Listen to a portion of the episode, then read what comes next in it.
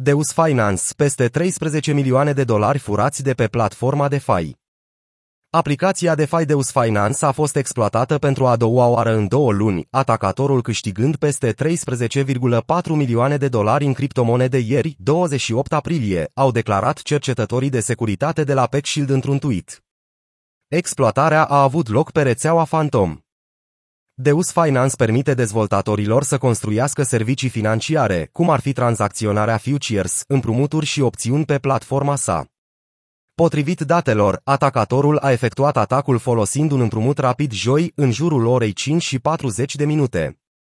Un împrumut rapid, flash loan, este un împrumut care necesită rambursarea sumei împrumutate în aceeași tranzacție. Toate acestea sunt obținute prin contracte inteligente. În timp ce împrumuturile rapide sunt menite pentru tranzacționarea prin arbitraj și îmbunătățirea eficienței capitalului, hackerii le abuzează pentru a manipula fluxurile de date de prețuri de fai, cunoscute sub numele de oracole, și pentru a conduce atacuri. Aproximativ 143 de milioane de dolari au fost împrumutate ca împrumuturi rapide, arată datele. PeckShield a spus că pierderile totale pentru protocol ar putea fi mult mai mari. Ecosistemul Deus Finance este format din două tokenuri, Deus și DEI. Deus este tokenul de guvernare pe platformă, în timp ce DEI este moneda stabilă a protocolului legată de dolarul american. Atacul de joi a fost al doilea în două luni pentru protocol, care a fost atacat într-un mod similar în martie, pentru o pierdere de 3 milioane de dolari. Cum a avut loc atacul asupra Deus Finance? Folosind împrumuturi rapide, atacatorii Deus Finance au reușit să manipuleze temporar prețul unui pool de lichiditate format din monedele stabile USDC și DEI și să folosească prețul DEI manipulat pentru a împrumuta și a fura banii. Poolurile de lichidate, cum ar fi poolurile USDC și DEI pe Deus Finance, se bazează pe așa numitele oracole pentru a se asigura că sunt întotdeauna evaluate corect și că orice împrumut se încadrează în limitele care nu depășesc valoarea totală a acestor pooluri. Oracolele sunt instrumente bazate pe blockchain care oferă informații externe de încredere pentru contractele inteligente. Acestea sunt necesare deoarece blockchain-ul poate stoca date imobile, dar nu poate verifica dacă datele introduse sunt exacte.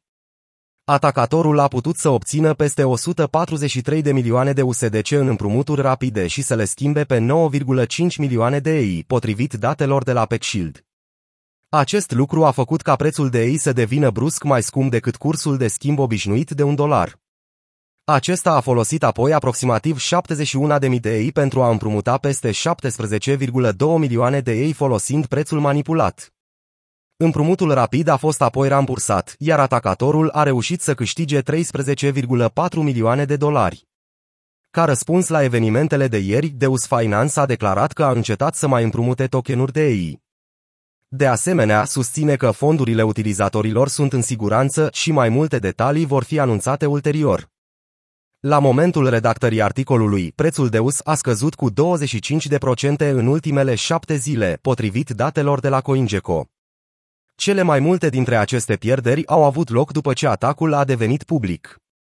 Din motiv că aproape oricine poate crea un protocol de fai și poate scrie niște contracte inteligente, defectele de cod sunt comune. În DeFi există mulți răufăcători capabili să exploateze orice defect. Când se întâmplă acest lucru, milioane de dolari sunt în pericol, deseori fără niciun recurs pentru utilizatori.